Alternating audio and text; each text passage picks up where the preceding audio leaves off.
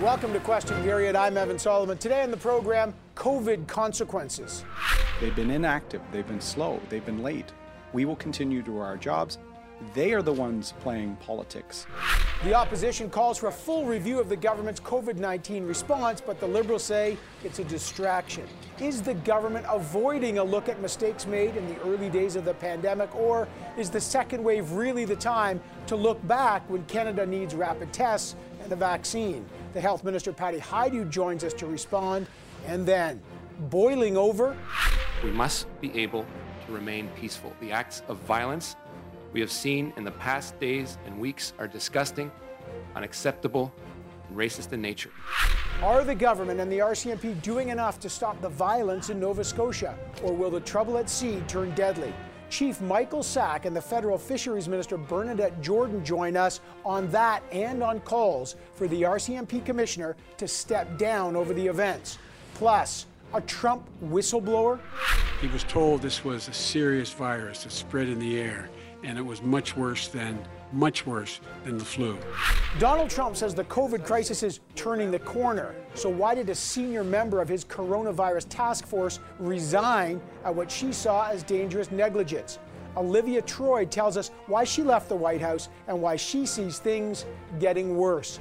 Plus, why are some airline passengers getting rapid tests when most Canadians are still waiting in hours long lineups? CTV News' infectious disease specialist Dr. Abdu Sharkawy joins the scrum, and so does CTV pollster Nick Nanos on the big election result in BC last night.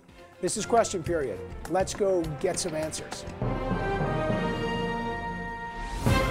The Liberals have repeatedly attempted to shut down the studies of the pandemic response. My colleagues on the Health Committee have been facing obstruction, delays, and manipulation in the midst of a pandemic. What is the Liberal government so afraid of? So the second wave has arrived, just as doctors predicted months ago, but neither the federal government nor the provincial governments have the rapid test promised and available to deal with it, or even have done to do enough contact tracing. Now, this past week, Alberta and the federal government started a pilot project to have international travelers landing in Calgary to get a faster test, not a rapid test, but that could cut down the required quarantine time from two weeks to seven days. But the costs of the lack of rapid tests are massive. On Friday, StatsCan released a report saying the border closures have cost the Canadian economy up to $37 billion and over 550,000 jobs in tourism and related industries. And in the midst of all this, the Conservatives, the NDP, and the Bloc will support a motion to be voted on tomorrow that demands a wide ranging investigation into the government's COVID response. So, why does the government say this isn't the time? This is all a distraction? Let's find out. Joining us now is the Health Minister, Patty Hajdu. Uh, Minister, great to have you on the program, and I hope you and the family are well. Let's start with the opposition. They want accountability on your government response to the crisis. Everything from what you knew when about the virus, closing the borders, getting a rapid tests. The government has spent hundreds of billions of dollars. What is wrong with accountability at a committee? Nothing at all, Evan. In fact, we've been in front of uh, HESA committee, health committee, uh, numerous times. Dr. Tam, myself, a variety of officials. We produced documents. We continue to do that, and we'll be there to do that uh, in an ongoing fashion. I think the concern that the government had with the original state of the motion was just the design of the motion itself, which compelled the government to hand over all documents over a number of different areas and portfolios within uh, 15 days days, which, as you can imagine, is volumes and volumes of material. I know now the documents you'll get a month to produce them, not two weeks. Erin O'Toole says we want to find out a little more detail. For example, he says that you, as a minister, over relied on the WHO and what China was saying at the outset of the crisis and didn't respond in time. By the way, the U.S. intelligence has concluded that the Chinese misled the world in the early stages. The Australians have said, in retrospect, now, because you had defended the WHO, did China mislead the world on the, in the early stages of this pandemic and therefore mislead Canada? Look, I think there's no question that there have been many opportunities for all countries to be more transparent about what's happening, and those things will unfold in a review. China should have a review of how they conducted themselves during the pandemic. The World Health Organization has committed to a review of how they have responded to the coronavirus. Canada has been a voice asking for that. I have spoken with Dr. Tedros myself and, and uh, indicated that Canada is very very interested in participating in that eventual review of the World Health, World Health Organization. But I'll also say that Canada will have to do a review of our own response. And in fact, I think all countries will. This started in China. And, you know, there's a producer on our program asked you whether you can trust the WHO if China is providing false information. And you had dismissed that as conspiratorial in nature. Uh, do you still believe, considering what our allies' intelligence is showing, uh, that it, those are conspiracies, or again, because it's important, the WHO can only do what the information, act on the information they're getting. And if China wasn't honest, that has a massive, not only uh, economic uh, impact, but lives are lost because of that if China wasn't honest, then they uh, need to be held to account. But I can tell you this uh, the World Health Organization, although flawed, I will repeat, is an important organization in combating global pandemics. And we need to have global cooperation. Uh, so I will say this again Canada has asked the World Health Organization to conduct a review of how they've responded to COVID 19 and the pandemic. And we will be doing our own review as a country as well. And those things are going to be important for leaders of the future to deal with uh, novel pathogens as they arise. Canada had this world class monitoring system that might have, uh, using open source information, detected the viral outbreak before it was made official. You and I have spoken about this, the Global Public Health Intelligence Network. You were on this program saying you, when you became the Minister of Health, you hadn't even heard of it, but you were going to investigate why it was dismantled. It could have recalibrated Canada's response. Since then, have you found out why someone in your government dismantled it, who was responsible, and if your government will reinvest in this program quickly to get it restarted. So, uh, first part of that, yes, the, the Global Public Health Information Network was reoriented. Uh, it was a, a, a, bureaucratic decision. And uh, when I found out that that decision had been taken, that's when I ordered an external review. That will be launched very shortly. And yes, absolutely. Canada will be investing in every tool possible to protect us from uh, the threat of, of pathogens, uh, novel pathogens across the world. It's really, really important that we uphold the voice voices of scientists. And I think when I heard reports that scientists felt their voices were not being taken seriously within the Public Health Agency of Canada, that was a very, very distressing thing oh. for me. And certainly we've rectified that. But in the interim. But who's um, accountable? Um, I just, I, I mean, and you say you've rectified it. There's still, we still don't have it back up and running is there anybody accountable? Like who was accountable for dismantling something that could have been absolutely critical? Well, listen, uh, as you know, the Public Health Agency of Canada has a new president. He is well aware of the need to uh, reinstate the Global Public Health Information Network. They are now back in operation, and the review will be uh, uncovering all those kinds of answers about how that decision came to be and why it is that uh, why it is that it happened. The federal government has given the provinces billions of dollars to increase funding for their health services, start the economy. But you still see Canadians standing in long lines waiting for tests or waiting for appointments. You still see people waiting days and days, in some cases weeks, to get their results back as cases are surging. And this is having a, a critical impact. Why hasn't the federal government used its thumb and stuck it on the scale and called out provinces more to do more on rapid testing or got that, those rapid tests more quickly? It, it seems that we're way behind on that. Well, I think, you know, countries all around the world are uh, you know, actively seeking new tools, including rapid testing as a solution to help understand where COVID-19 is in their communities and then track and trace uh, the disease. But listen, testing is only one component. It has to be followed up with contact tracing and then isolation of close contacts. Otherwise, it's just a diagnostic we, tool. I get that, but so, the ball was dropped. Didn't have enough reagents for, for labs or Ontario shipping them to California. You talk about contact tracing. Toronto's not even doing that anymore because they don't have the resources to do that. Somebody dropped the ball. You know, Canadians are just wondering who's accountable. You say you, you, you put the money to the provinces. If the provinces are accountable, why didn't you call them out more? Well, I think we have, to be fair, Evan, talked about challenges in ta- Ontario's testing strategy, for example, which is now reoriented to follow national guidance. I think we have actually pushed provinces and territories to follow the evidence and the research and the science. And listen, I'll remind you that uh, provincial uh, jurisdiction is in control of direct healthcare delivery. So at the end of the day, uh, the federal government is there to support with resources, with tools, with technology, with guidance, and even with additional supports of people people. I just want to talk about this, this testing going on in Calgary, Minister.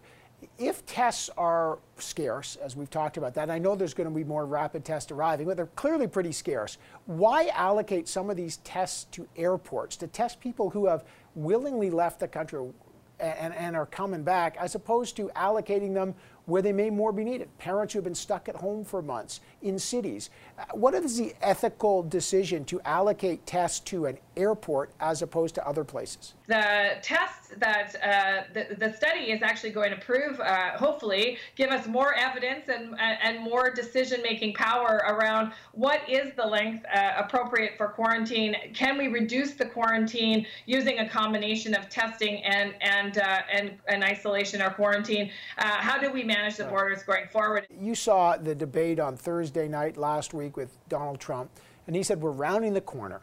And a vaccine is weeks away, he said. Can you give Canadians a timeline? How close are we to getting any vaccine? Are we, quote, rounding the corner? How, do, how does his view of it compare to your view? There's a lot of optimism because, of course, uh, in Canada, we have three of uh, the six vaccines that we've procured uh, that have submitted to Health Canada for what's called a rolling approval, meaning that they'll submit evidence as it's gathered so that we can approve as quickly as possible the safety and efficacy of the vaccine. And that's exciting. But I, I'm hesitant to put a date on it because, in fact, this is really in the domain of science and research. And what I want Canadians to know is that Health Canada will ensure that whatever vaccine is approved is safe for use in Canada and is working as quickly as possible to assess the evidence as it comes in.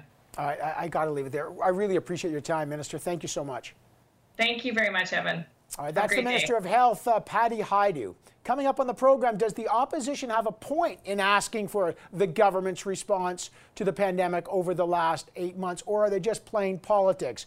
We're talking about what is needed most right now. We're going to have an early edition of The Scrum, and our special guest will be CTV News infectious disease specialist Dr. Abdu Sharkawy. Stay right here with Question Period.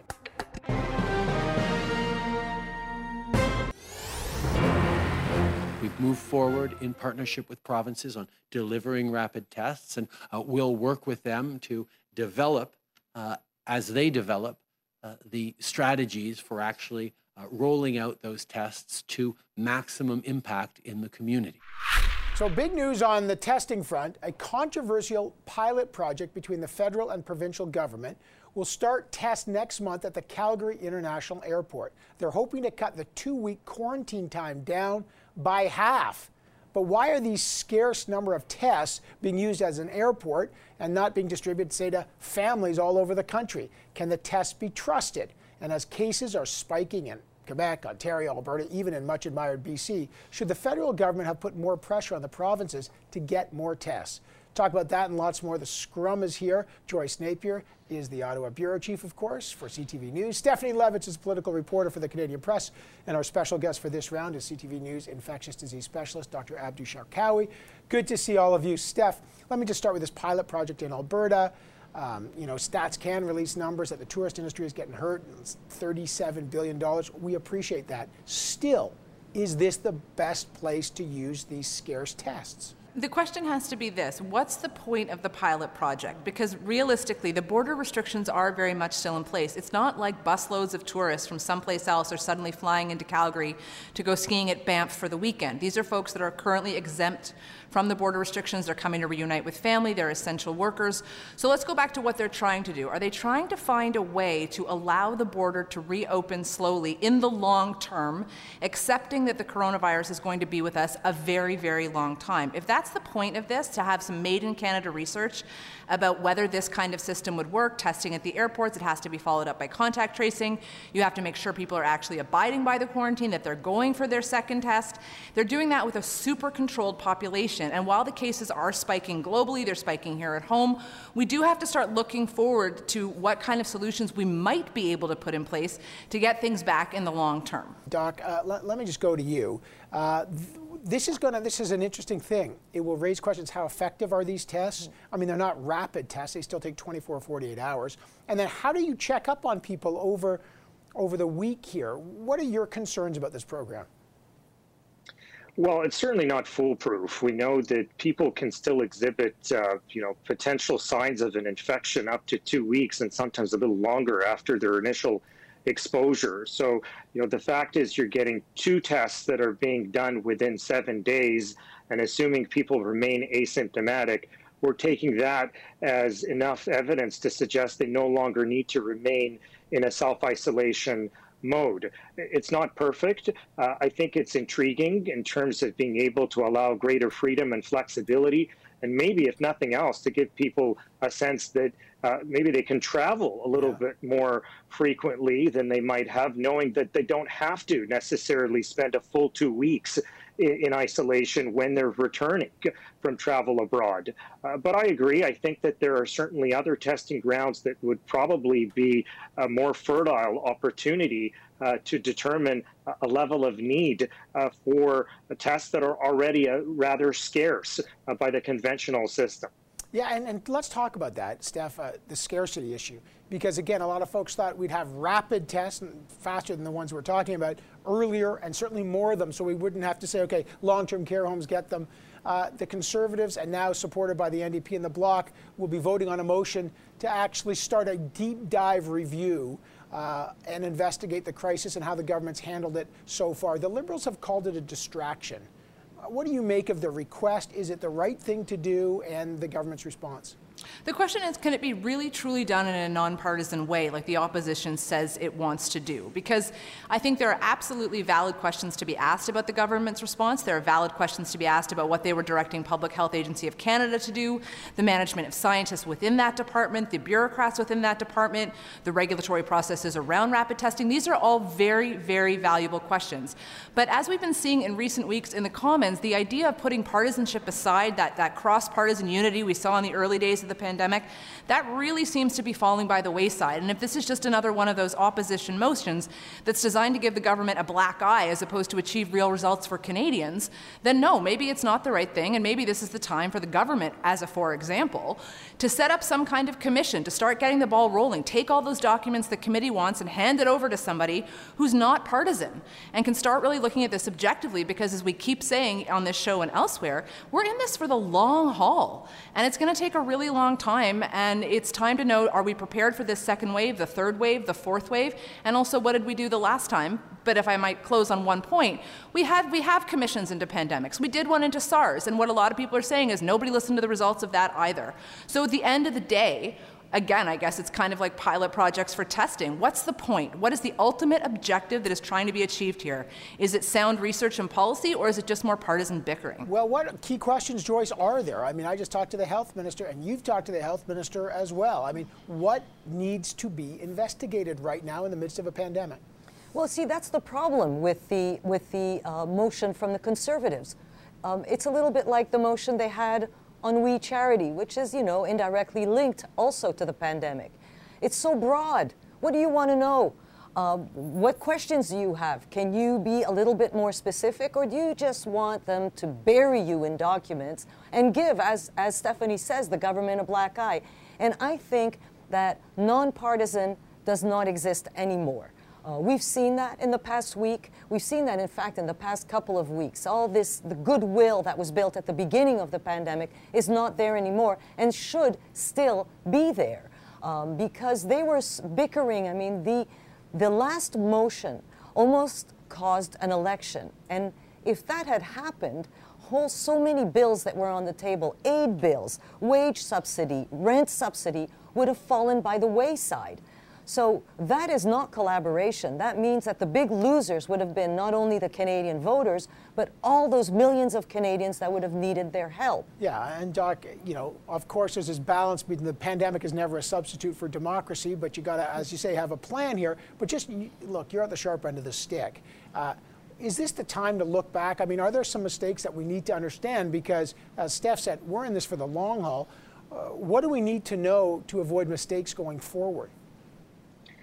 Well, I, I, think there's some pretty glaring, uh, you know, omissions in terms of our preparedness for the second wave, and I would agree that time is not on our side in terms of you know, uh, putting together a commission that's going to go through things with a fine tooth comb. You know, I think the time for that is it's further on down the road. But let's focus on the priorities right now in terms of testing and contact tracing, uh, which certainly have been compromised and, and are really receiving a failing grade at this point in Ontario and Quebec, our two most populous provinces.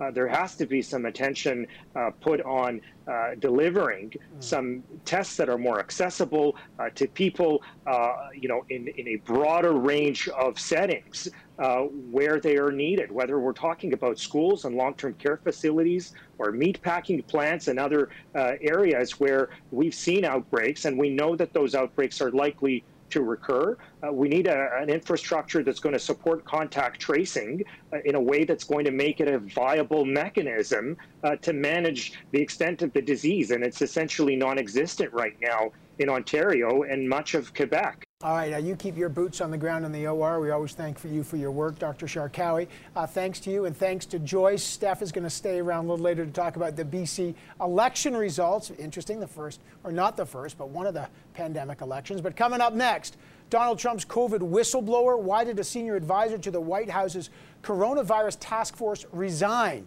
saying the U.S. government had totally botched it? And what does she think now of the president's claim that the U.S. is turning the corner? The former intelligence officer and White House COVID advisor, Olivia Troye, speaks out to us next. Stay right here with Question Period.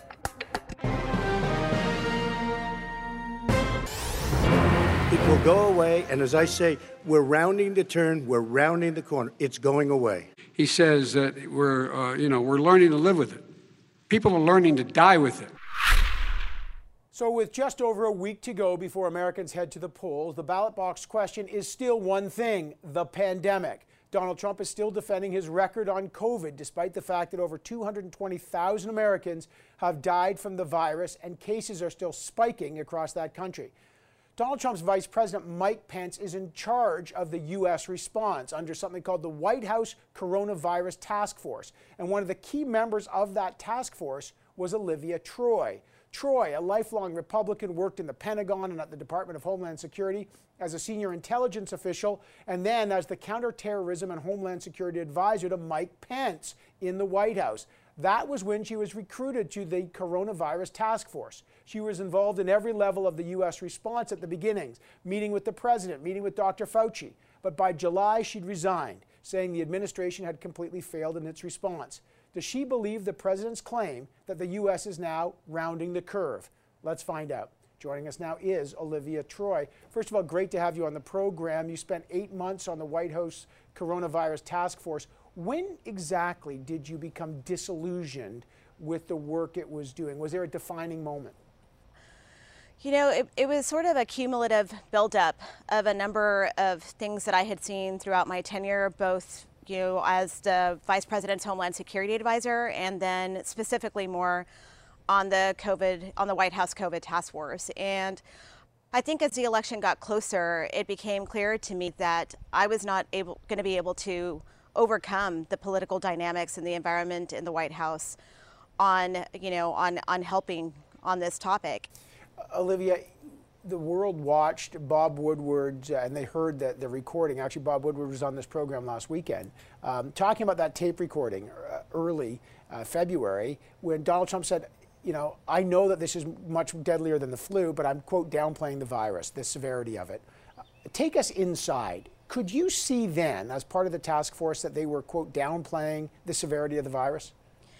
Yeah, so what I will say is that I saw the task force members and the doctors and the experts, such as Dr. Fauci and Dr. Birx, Dr. Redfield, they were all taking this pandemic very seriously, and we knew early on that this was an unknown. There were a lot of unknowns about the virus. The virus was very unpredictable, but we knew that the rate of the spread of the virus, as we were watching it in Wuhan, was extremely dangerous. And the president was told very early on that this, this virus would be worse than the flu. He asked that question in one of the task force meetings.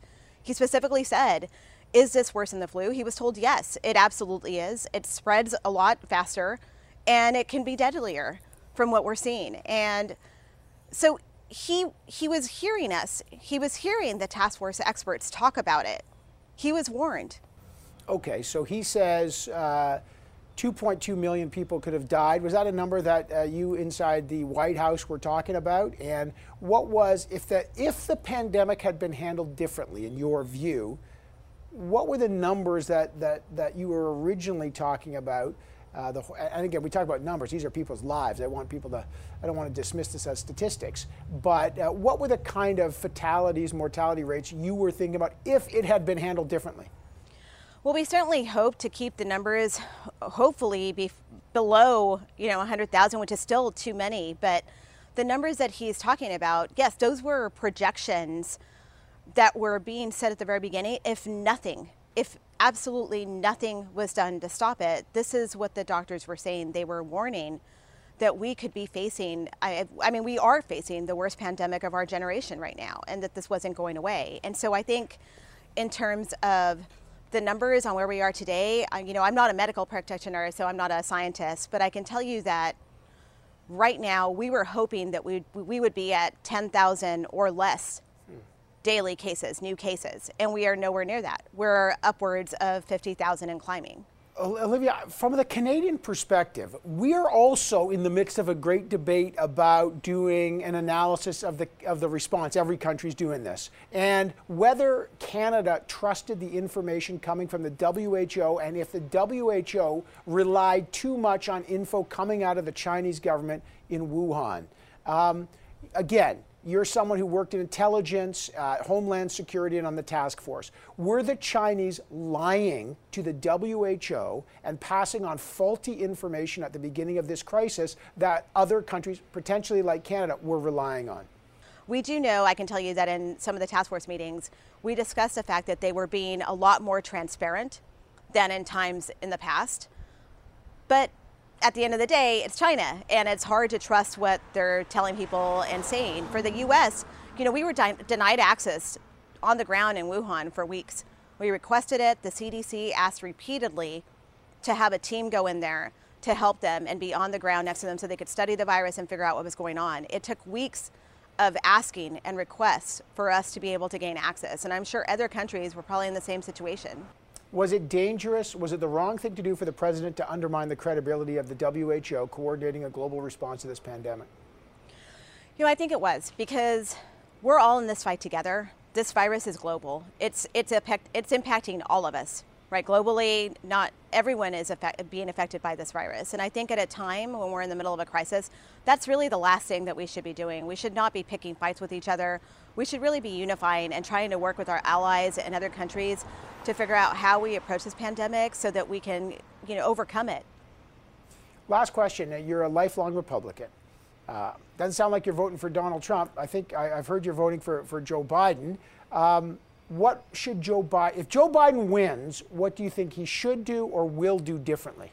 Well, that is true. I support Joe Biden. I, I think that what Joe Biden will do that this president is incapable of is understand the importance and the respect that the Oval Office uh, deserves. And he will be presidential about it. And I think that he will be a unifying voice for our country. And, you know, specifically on the pandemic, I think that Joe Biden understands that it is important to communicate the facts and the science and behave in a manner that exhibits leadership during a crisis, which is what we've been lacking this entire pandemic response. And it is costing us you know, lives. It's costing jobs. It's hurting our economy. All right, I got to leave it there. Olivia Troye, I really appreciate you joining us this morning. Thank you so much. Thank you so much for having me. All right, coming up next on our program, Boiling Over. The lobster dispute in Nova Scotia is still threatening to explode into violence, but why has it taken the federal government so long to act? The Oceans and Fisheries Minister Bernadette Jordan and Chief Mike Sack join us next. Stay right here with Question Period.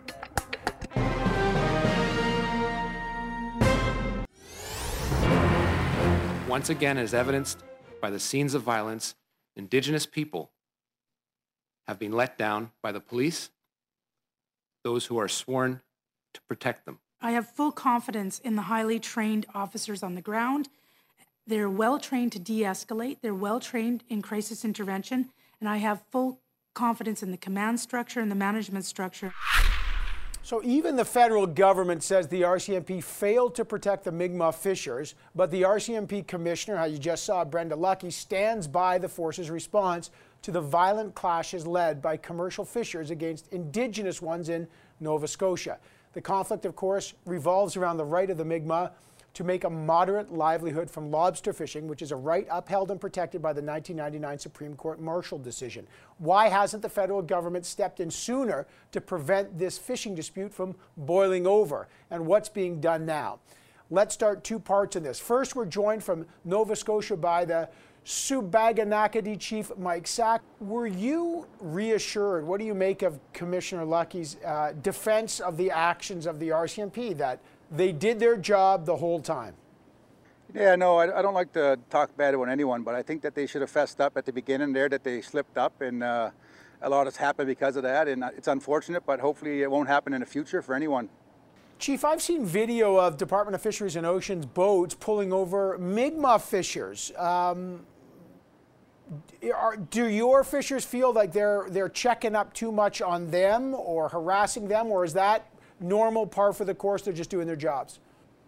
No, I believe there is um, systemic racism in that as well. You know, they're checking our people every day um, when they're out there. You know, and we've asked for protection on them for a while. You know, last week we asked that they be in the area just to make sure our people are safe. And DFO boats show up in, uh, in Cape Breton Hall and Mi'kmaq traps down there. So, you know, where are their priorities? Um, there needs to be more more enforcement on the water and to ensure that our, our right is upheld and, and to protect our people and to protect everyone involved. You're saying that the fact that they're they're checking up on Mi'kmaq fishers and they're not giving enough protection is, is an example of systemic racism, like you're seeing it right now. Yeah, yeah, it's very unfortunate, and I know the uh, we're working along great with Minister Jordan, and I, I got no complaints on that area at all. It's the um, the lower levels, I guess, you know, we asked the RCMP for help. Uh, they put it on DFO. We asked DFO. They put it on RCMP. So that's where uh, that's where we go to the people and um, protect ourselves if we have to. But we're hoping that uh, you know just everything stays calm due to the injunction. One of the keys here is to for the federal government after 21 years to define what a moderate livelihood is. That's the term that was used in the Marshall decision. Um, how fast do you think that has to happen quickly, and how fast could that happen?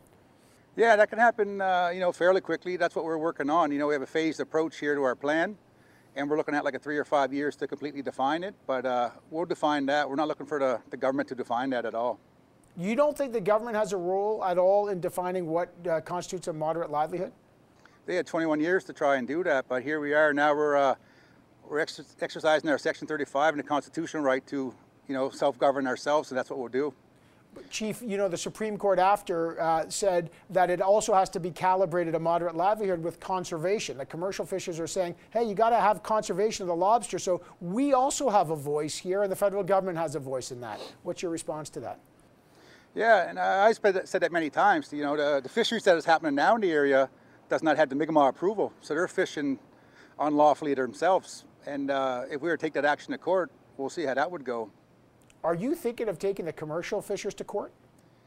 Hundred percent. You know, they're they're acting like they're entitled to this fishery, and they're there with the they're privileged to be there. You know, so their fishery was not approved by our people, and uh, you know we're the people of the land. We were here, and uh, they should be careful of um, how they proceed attacking us. All right, uh, we'll be watching this closely. Chief, always a pleasure to have you on the program, sir. Thank you. Okay, now let's get the government response to that. And we should also tell you that the National Chief of the Assembly of First Nations, Perry Bellegarde, has now called for the RCMP Commissioner Brenda Lucki to resign after her comments over this dispute. So let's get the reaction from the Fisheries Minister, Bernadette Jordan. Minister, great to see you. Hope you and the family are well. We just spoke to Chief Sack. Um, He was very unimpressed with what the commission of the RCMP said, defending her actions. Uh, and now you've got the national chief calling for her uh, to resign. Why does the government say the RCMP failed? The RCMP said they do their job. Why is there? Why are you on two different pages here? I've spoken directly to Chief Sack a number of times. He's very concerned about the safety of his people uh, down in Southwest Nova Scotia. We've seen the the horrific acts of violence, of intimidation, of threats, of, of vandalism. Uh, I'm, I'm extremely happy to see that people have been arrested for those actions. And I guess, you know, we know that systemic uh, racism exists in all of our institutions right across the country. And we need to do better. We need to do more. Um, and we need to make sure that people stay are, are, protected and, and by the institutions that are there to protect them. Chief Sack, just on the program, had asked for more Department of Fisheries and Ocean boats, DFO boats. They arrived. Now he's saying they're actually stopping Mi'kmaq fishers. He just called this an example of systemic racism. They're seizing lobster traps from the Mi'kmaq. They asked to be protected. They say they're getting harassed. Why is that happening? Uh, I, I know that the DFO, you know, DFO conservation officers are, are on the scene. I know that the, the Coast Guard has also been deployed to the area as well as RCMP uh, vessels in the area as well to make sure that people stay safe. That is the number one priority. That is what we are asking of uh, of people is to make sure that people are safe. Chief Sack also said that he's thinking of suing, taking their commercial fishers to court. He said, you know what? They're mad. They think that we're violating the law by doing a moderate livelihood. We think they are illegally fishing on Mi'kmaq grounds, and he just told me they're thinking of taking them to court. What's the government's view on that? Are commercial fishers legally fishing there, or do they need Mi'kmaq permission? Well, I, I, you know, I mean, I don't think anybody wants to see us going back to court. I think that that's one of the reasons that we've been in active negotiations with, uh, you know, with Sipekne'katik, with Chief Sack, with the First Nations in Nova Scotia to make sure that we we come to a place where they're able to implement the uh, the Marshall decision that's 21 years in the making. It's it's been a long time. Uh, there have been incremental there has been incremental progress made over the vast number of years with regards to the implementation of the moderate livelihood right. But we know that more needs to be done, and that's when and I and I strongly believe that the best way forward right. for us is at the negotiation table. The Mi'kmaq are saying we're going to define this ourselves. Thank you very much. What do you make of that? It's not up to the federal government to define a moderate livelihood. The last thing First Nations want is is another top-down approach. It's extremely important that you know the the Mi'kmaq define what a, a, moderate livelihood is. One of the challenges, of course, is it's it's not something you can put a number on because it may be different from community to community. But from the commercial fishers' point of view, they're saying, look, First Nations fishing is allowed under the Marshall decision okay. But after the Marshall decision, there was another element to the decision which said it's got to be viewed within the lens of conservation and preservation. That has to help define it. Do they have a role in defining that? And that, of course, must be where the federal government weighs in. And I will say that conservation has to be the underpinning uh, issue that, that drives all of my decisions, that, that makes sure that that we have a long-term sustainable fishery for years to come. That that has to be the number one priority. I will say that is the number one priority for First Nations. It's also the number one priority for for the commercial harvesters. We're all on the same page on that. Everybody wants to see the resource uh, protected. Everyone wants to see the resource for the long term.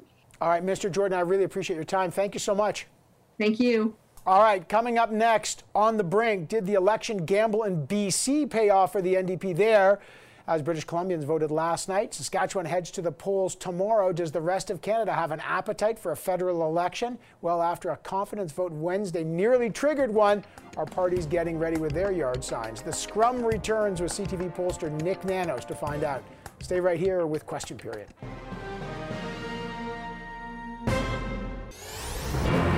BC has voted, and a majority has been called, but there are many, many hundreds of thousands of votes yet to be counted.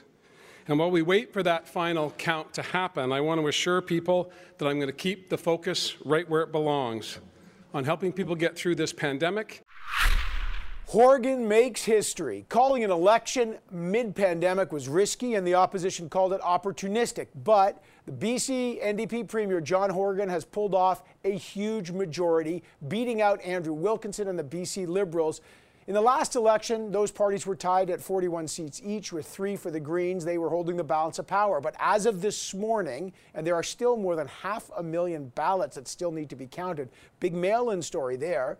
So there's no final seat count, but the BC NDP look like they've got 55 seats, the Liberals 29 seats, and the Greens have three again, although they gained in a critical area. So Horgan is the first BC NDP premier to win back to back mandates. What's the big takeaway from this campaign for the federal parties who are watching and who, by the way, who almost went to the polls themselves last week? And with the Saskatchewan vote tomorrow, our incumbents in Canada set to keep winning? What issues are top of mind? Let's bring, bring back the scrum now. Steph Levitz is back, uh, joining her as well as our special guest is CTV News pollster Nick Nanos. Uh, let me just start with you going over this. Um, what what's the big story coming out of BC and John Horgan's big win? Well, you know, the big story is that election fever has paid off in terms of the pandemic for uh, for the BC New Democrats. You know, he came in. It looks like popular support's at around 45 percent. The Liberals are back at 36, so that's a pretty comfortable win for for him. It also says that talking about the pandemic and running and trying to defend your record on the pandemic looks like good politics. It looks like it's it was good politics in New Brunswick provincially. Looks like it might be that in Saskatchewan, now British Columbia. Yeah, Steph, your big takeaway here, and it's fascinating to watch this. And look, uh, Horgan obviously has handled the pandemic well, but he did have uh, the Dr. Bonnie Henry, and that the Bonnie Henry effect has been massive out there. What you, what's your big takeaway in BC? I mean, there's a couple of things to think about, right? One is that this notion that people punish for democracy, that the angry voters will reward opposition parties with votes simply because the government had the chutzpah to call an election. I mean, I think there's a fallacy there for sure. People might be annoyed, but at the end of the day, democracy wins, and that's always a good thing. And the second thing is to what Nick alluded to people want to focus on the pandemic and recovery solutions from it. And when there are things like the Liberals were presenting in BC, good ideas to some extent about cutting taxes, I mean, that's obviously almost always a vote getter. It just Wilkinson couldn't get the air for that. It was people wanted to talk about pandemic response. They wanted to talk about the issues that were affecting them right this very minute, which is daycare, access to jobs, and that's where the NDP messaging was, and that's where they won the day. Yeah, Nick, talk about that because the issues are fascinating. And for those who are not or outside of BC, you know, the BC Liberals function more centrally like conservatives federally, I think, is a closer parallel. What does it tell you about these how these issues have played out, Nick? Well, you know, the thing is, is this was bad news for the provincial liberals. And, you know, I think the, the lesson is, is that, you know, what people want to hear about is the pan- pandemic and what it means in terms of their physical health, their mental health, also the economic health of, uh, of, of, Canadians. You know, the other key takeaway in this was the Green Party. They came in, it looks like they came in at around 15% support in British right. Columbia. That's a good level of support. I think if you're a, the, the, new federal Green Party leader, Annamie Paul, you're probably looking at this and trying to see how you can build on this in order to kind of expand the Green tent and do even better in British Columbia because British Columbia is ground zero for the Greens. If they don't do well in British Columbia federally, it's going to be hard for them to do well in other parts of the country. Steph, if you're the federal parties watching this, if you're the Conservatives, the NDP, and the Liberals, and the Greens, well, who Nick just talked about, what's their takeaways? I mean, okay, well, we'll start with the federal Conservatives because, as you point out, Evan, the Liberals in British Columbia sort of mirror them more closely than any other party. And part of the takeaway for sure for Conservative leader Erin O'Toole has to be, again, if you're trying to get out there and gain public purchase on anything other than the pandemic, tread with caution. People are not listening to you. So you can make as much hay as you want out of scandals like the WE scandal, but you know, broaden that approach. Go and have a look at pandemic response, like this health committee motion they're really focusing on tomorrow. Perhaps there's more uh, political purchase to be gained out of that. I think if you're um, the federal New Democrats. I mean, again, it's, it's an interesting relationship between the provincial New Democrats, the federal New Democrats, but there you're looking at some of the places where the provincial NDP picked up seats and took them away from the Liberals. And is there more room for growth for the federal NDP now, mirroring a similar message to what the provin- their provincial cousins are going with? Uh, Nick, what about you? If you're the federal parties, what are you watching you know, for? You know what? This, this week, Evan, was a pathetic piece of political drama. I think that's how a lot of Canadians would feel. You know, the pandemic's in a second spike, the economy's in the can, and we have politicians, the liberals, the conservatives, the new Democrats, everyone bickering over the name of a committee on an issue that the vast majority of Canadians, although they'd like to see an inquiry and a look into that, it's just not as important as what their state of Canadians' health is and the state of the economy. And uh, I think uh, what we're, what they sh- there should be a big wake-up call for federal politicians in terms of shaking off some of these secondary issues and focusing on what's really important to Canadians. The other big issue, Steph. I think also, I mean, if I could go go ahead, Steph. No, no, I was just going to say it's also a question about min- minority versus majority mandates, right? Because in the provincial elections we've seen recently, Saskatchewan accepted, which again is tomorrow, you've had minority governments um, run pandemic elections and get rewarded with majorities. And what that's telling us is that the voting public wants stability, they want continuity. In the case of the federal Liberals, they've obviously tried to go to the polls a couple of times in recent weeks. Seriously, not seriously, we don't know. But I think there's an, um, a- a message there from the voters, which is to say that we want stability. We don't want these political games. Get on with it, manage the country, manage us through this pandemic, and put the politics aside to the best of your ability. Nick, uh, I got the other story is mail-in ballots. Massive record numbers of mail-in ballots in BC. Record mail-in ballots coming up in Saskatchewan, and of course, we're all looking at the United States, where that has become a hotly politicized issue. What message are are you getting from the mail-in ballots? It's going to delay the count for days and days, even in BC. What does that tell you? Well, it's going to delay the count, but I think the fact of the matter is, is that this is going to be the new normal. You know, whenever there's any kind of health threat or pandemic, we're probably, and there are elections, we're going to rely on that. The big question, Evan, is can our democracies in Canada and in, the, in these provincial elections deliver a stable result that is not controversial? Because that will take away kind of that'll cut out, out that'll cut out the legs for people that are kind of nervous Nellies who say we can't have an election during a pandemic.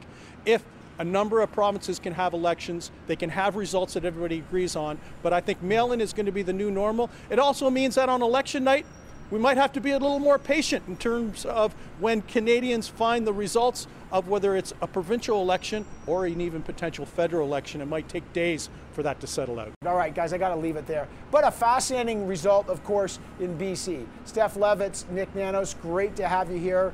Uh, Nick, nice background. No coat on and pretty chilly. That shows you that he's into it. We'll keep our eye on Saskatchewan as that province heads to the polls tomorrow. That's our show for this week. Thanks for watching. Hug your loved ones. I'll see you on Power Play tomorrow at 5 p.m. Eastern on News Channel. And we'll be back in seven days.